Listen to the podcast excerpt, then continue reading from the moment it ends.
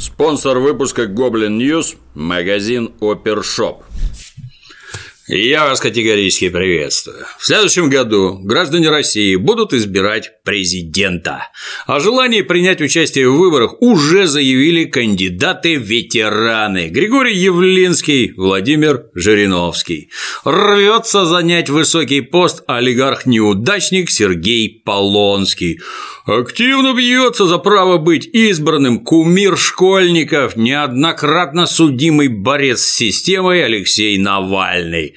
Остальные кандидаты в кандидаты настолько малоизвестны широкой публике, что набрать в свою поддержку необходимые 300 тысяч подписей смогут вряд ли. Но 18 октября на политическом Олимпе родной страны вспыхнула сверхновая звезда. Намерение стать президентом выразила Ксения Собчак. Слухи о том, что это произойдет, ходили давно. Отечественные видеоблогеры пошутили все шутки, разоблачили все заговоры Кремля с участием Собчак, скрупулезно посчитали прибыль Собчак от участия в выборах. И вот подоспело видеообращение кандидатки. С интересом ознакомился. Есть мнение, что если ты кандидат, в первом видеообращении логично было бы рассказать гражданам о своих идеях развития России, о видении перспектив развития страны, о том, как под твоим руководством будут решаться главные проблемы. Ксения построила обращение совершенно иначе. Оказывается, правом баллотироваться в президенты она воспользовалась ну, хотя бы потому, что против всех, кто обычно этим правом пользуется. Далее следует воспоминание о том, как давно участвуют в выборах тяжеловесы отечественной политики. Я, мол, еще в школе училась, а они уже тогда «Да коле!» Сообщаю на весь YouTube, Ксения против. Далее выясняется, что уже пять лет Ксения в компании так называемых оппозиционеров пытается изменить ситуацию в стране. Но вот беда, мечты и чаяния борцов за все хорошее против всего плохого почему-то мало интересуют руководителей России. Результат печальный. Воры и коррупционеры врут, власть имущие воруют, а попы и силовики указывают гражданам, что читать, что смотреть и даже кого любить. Между строк Ксюшиного спича читается тоска. Она сразу понимает, что выборы ничего не изменят. Народ раб опять проголосует известно за кого. Причина, разумеется, только одна. Настоящих кандидатов власть очень боится, поэтому никуда не пускает и при первой возможности подвергает репрессиям. Тем не менее, озвучен призыв голосовать непременно, иначе, мол, Кремль так и не поймет, что мы недовольны. Не мы, а вы. И даже может заподозрить, будто нам все равно. Не нам, а вам. Голосовать надо против всех, демонстрируя решительное неприятие любого претендента на главную должность страны. Однако тут заминка, графу против всех у отечественного электората подло отняли. Оказывается, так гораздо проще красть наши голоса. Поэтому хочешь голосовать против всех, голосуй за Собчак. Что бы они ни обещали, за что бы они ни выступали, мы выступаем против, против них, против всех. Шикарная позиция. Осталось только фамилию сменить на против всех. Это при том, что финального списка кандидатов еще нет. А ведь там может появиться, например, борец с тоталитаризмом Алина Витухновская, решительно осудившая присоединение Крыма. Почему бы не поддержать настоящего кандидата? Но нет, мы уже против всех. Видимо, против России как таковой, кто бы ее не возглавлял. Вдогонку Ксения Анатольевна дала большую пресс-конференцию, где с первых слов потребовала от власти освобождения всех политических заключенных. На такой решительный шаг ее сподвигло мнение известной правозащитницы Зои Световой, по мнению которой именно этим и должна заниматься кандидат в президенты. Ксения считает, что следствие намеренно возбуждало дела и преследовало ряд граждан. Ну, очевидно, дела надо возбуждать нечаянно, а преследовать надо кого попало. Или она сама уже провела все нужные следственные действия в Фейсбуке и лично пришла к столь неутешительным для действующей власти выводам. Главой штаба Собчак внезапно выступил Игорь Малашенко, работавший с Борисом Ельциным на выборах в 1996 году. Ну, очевидно, Игорь в курсе, как выиграть выборы, имея рейтинг 8%. Но в нынешней кампании есть нюанс. Возможно, рейтинг Ксении Анатольевны еще ниже, а вот такого опыта у Малашенко уже нет. Да и вообще, после рассказов об украинском Крыме и отсутствии какой-либо программы ждать, что против всех проголосует приличное количество граждан, опрометчиво. И это с учетом того, что даже электорат Навального разделился во мнениях по поводу нового кандидата. Ну, хотя кто этот электорат без паспортов пустит на выборы, непонятно. Но в итоге может оказаться, что весь этот балаган затеян всего лишь для долевого участия в избирательной кампании, о происхождении которого Ксения Анатольевна распространяться пока не хочет, заверив только, что есть много бизнесменов, готовых дать деньги на альтернативу на выборах. Интересно, каких бизнесменов там больше – либеральных отечественных или прогрессивных западных во главе с гражданином Соросом. Ну, будем внимательно следить за попытками сделать Россию лучше путем возврата Крыма, освобождения террориста Сенцова, ни к чему не причастного Серебренникова вместе с братом Навального и другими невинными жертвами путинской тирании. Достойную конкуренцию Ксюше может составить только один человек – это Алексей Панин. На днях он заявил, что будет кандидатом за всех. Ну и неясно, почему упускает такой шанс Наталья Поклонская. Страна-то у нас православная, все страшно любят государя. Матильда вон уже идет в кино. Можно было бы отвлечься на выборы. 100 миллионов православных проголосуют обязательно «за». Мироточащий бюст Николая II размером со Спасскую башню неплохо впишется на место мавзолея. В главной газете Китая Женьминь Жибао опубликован призыв к партийным чиновникам не молиться Богу и не поклоняться Будде, ибо коммунизм – это атеизм, а суеверие прекрасный фундамент для злоупотреблений и коррупции. Упоминается, что среди коррупционеров, взятых за жабры китайским правосудием, очень многие оказались уличены в суеверной деятельности.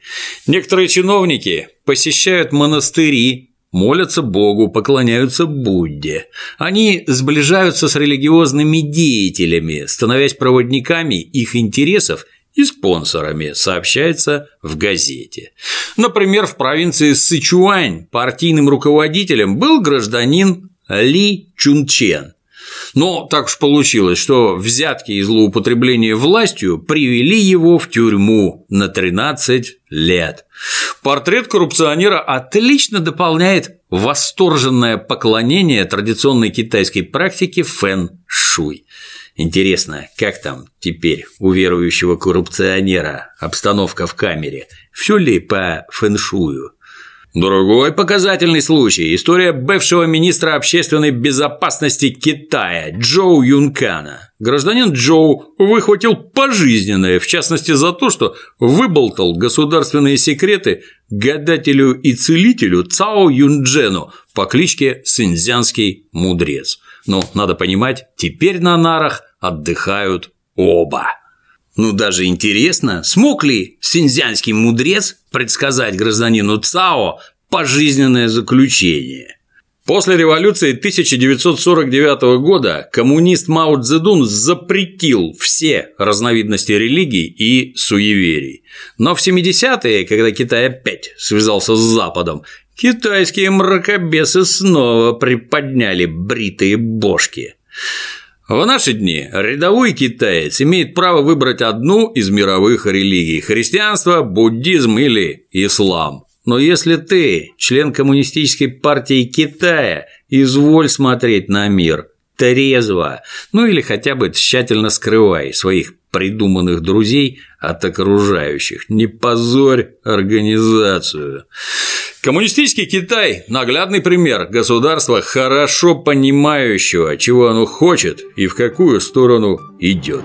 В 1950 году, хорошо помню уроки Второй мировой, Европа приняла Конвенцию о защите прав человека и основных свобод. В ней прописано, чего с человеком делать нельзя ни в коем случае. К примеру, нельзя отнимать у человека жизнь, кроме очень редких случаев. Нельзя человека пытать, нельзя держать человека в рабстве. И еще много чего нельзя себе позволять в отношении человека. Ну, просто потому, что он человек. Помимо прочего, в Конвенции зафиксировано право на судебное разбирательство в течение разумного срока и право на эффективное средство правовой защиты. Во французском райцентре Страсбург дислоцируется Европейский суд по правам человека. Данный суд рассматривает дела, связанные с нарушениями упомянутой выше конвенции, странами, которые вроде как обязались ее блюсти. Неисполнение решений ЕСПЧ может выйти стране нарушителю боком. Например, Вполне реально лишиться голоса в Совете Европы. Можно вовсе вылететь из данной структуры. Да и в целом выглядит дико, когда государство, где якобы живут цивилизованные люди, пренебрегает человеческими правами. У ЕСПЧ бывают претензии к России. Например, в 2014 году наша страна 122 раза была уличена в нарушении Конвенции. В 2015 – 109 раз, а в 2016 аж 222 раза, то есть речь о сотнях случаев в год. Кстати, Россия, возможно, членство в ЕСПЧ заморозит. А о причинах высказался заместитель главы Комитета Госдумы по международным делам Алексей Чепа.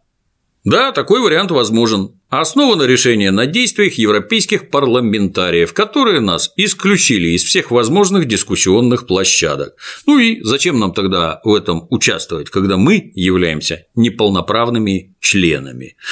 Ну, то есть бонусов от сотрудничества с ЕСПЧ нас уже практически лишили по политическим мотивам. Поэтому нужен ли он нам теперь? Загадка, но речь не об этом.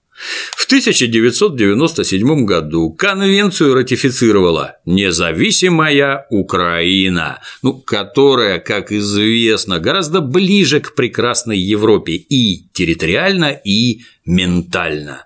Во всяком случае, тамошние сведомые нацисты уверены в этом на 100% и на все лады расхваливают небывалые достоинства придуманного чуть больше ста лет назад народа. Никогда мы не будем братьями ни по родине, ни по матери. Духа нет у вас быть свободными. Нам не стать с вами даже сводными. Ну, примерно так выглядят нацистские стишки, что характерно на русском языке. Порождающая их субстанция плещется в бошках различных ярошей, лешко и прочей мрази. Если бы не жиды и москали, ну, то есть мы, Киев уже давно бы затмил Париж не только по количеству проституток. Кстати, на Западе это весьма уважаемая профессия, в отличие от нашего злобного Мордора. Но убеждения убеждениями, а ведь есть факты, а факты – вещь упрямая. 12 октября, притомившись рассматривать однотипные дела, ЕСПЧ одним росчерком пера удовлетворил иски 12 тысяч украинских льготников, пострадавших от аварии в Чернобыле. Люди много лет требуют от властей Украины выплаты социальных пособий. Люди много лет ждут решений местных судов. Увы, украинское государство не в силах обеспечить пострадавшим гражданам ни эффективных средств правовой защиты, ни судебных решений в разумные сроки. Защиту приходится искать во Франции. Ну, правильно, дольготников ли сейчас Порошенке и его друзьям? Есть дела поважнее. Надо строить забор на границе с Россией и расстреливать из гаубиц мирных граждан Донбасса. Ну а теперь еще придется изыскивать денежки на льготников с процентами, конечно, потому что иначе, как уже говорилось, последствия будут нехорошие. Вы подумайте хорошенько, сведомые, может вам все же не в Европу надо стремиться, а в Африку? Там ваши замашки будут в самый раз. Впрочем, русские, как известно, тоже хороши. Вот, к примеру, обидели Петра Порошенко, выступая на заседании Валдайского клуба, в вопиющей несправедливости со своей стороны признался сам президент Владимир Путин. Вот они взяли, ввели против нас санкции, как Евросоюз. Мы в ответ сделали то же самое. Президент Украины говорит, зачем вы это сделали? Для вас эти санкции – ничего, а нам вы наносите ущерб. Удивительно просто. У меня нет даже комментариев, сообщил Владимир Владимирович. Ну, есть мнение, в качестве комментариев лучше всего подходит анекдот, наиболее полно характеризующий сознание бандеровского европейца всех времен. Беседуют два бандеровца, Ну що, Микола, пішли москаліков бити? А ну як вони нас поб'ють, а нас то за що? В свете таких бесчестных действий Путина народный депутат Украины, матерый правосек и нацист Дмитрий Ярош считает необходимым вооружить граждан Украины, чтобы Россия уже сейчас поняла, эту демократию не победить. Каждому раздать – это не дело, конечно, но нам необходимо массовое вооружение. Ну, не войдет в Днепр, к примеру, враг, если по нему начнут лупашить с каждого окна. Десять раз любой генерал российский, да не только российский, просчитает, ага, тут мы понесем такие потери, которые просто нельзя будет потом восполнить, заявил Ярош. Между тем, главный враг укронацистов – это укронацисты. Если проходит неделя без сообщения о том, что один нацистский борец за народное счастье облаял или избил другого такого же борца-нациста, начинаешь беспокоиться, здоровы ли наши не братья, не ослаб ли тонус и интерес к европейской цивилизованно-демократичной политической борьбе. Ну а когда на Украину заехал матерый грузинский политик и успешный реформатор Михуил Саакашвили, эффект получился не хуже, чем от встречи Ментоса с Кока-Колой. Уже почти три года пожиратель галстуков лютует в незалежность, стравливая идиотов с дебилами, а мразей со сволочами и барыгами. Карабкаться на шаткую политическую пирамиду обезумевшей страны Михуилу помогают тупорылые прихвостни, известные как «движение новых сил». Взяв в волосатые руки управление этой группировкой, Саакашвили на данный момент пытается организовать очередной Майдан.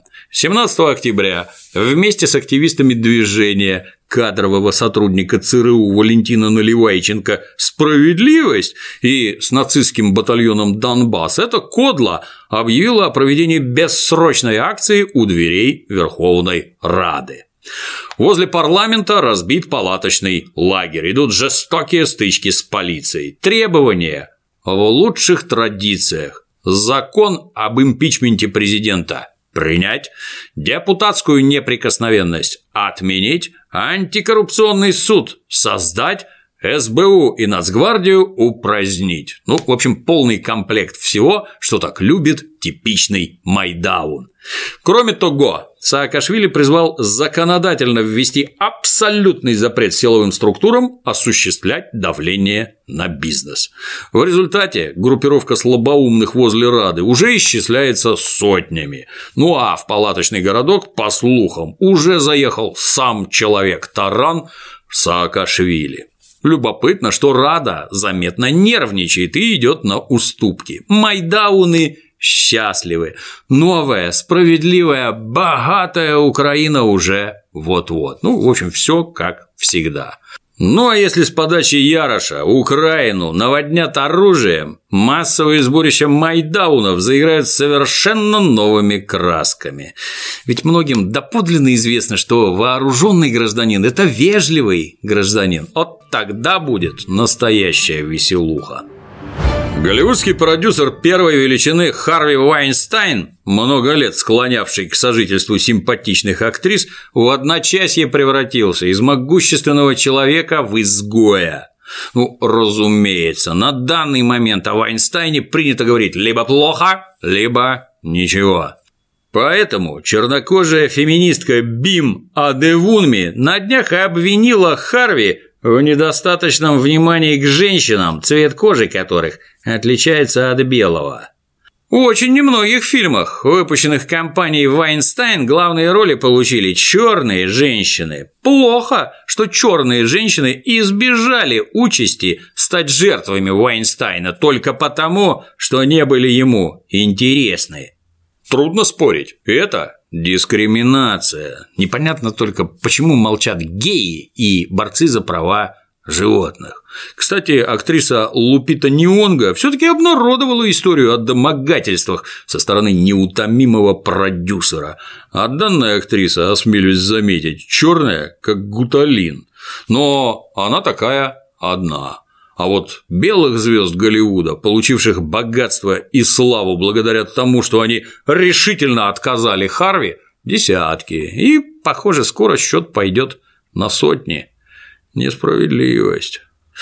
Нравятся выпуски Goblin News, смело заходи в опершоп. Link прямо под роликом. А на сегодня все. До новых встреч.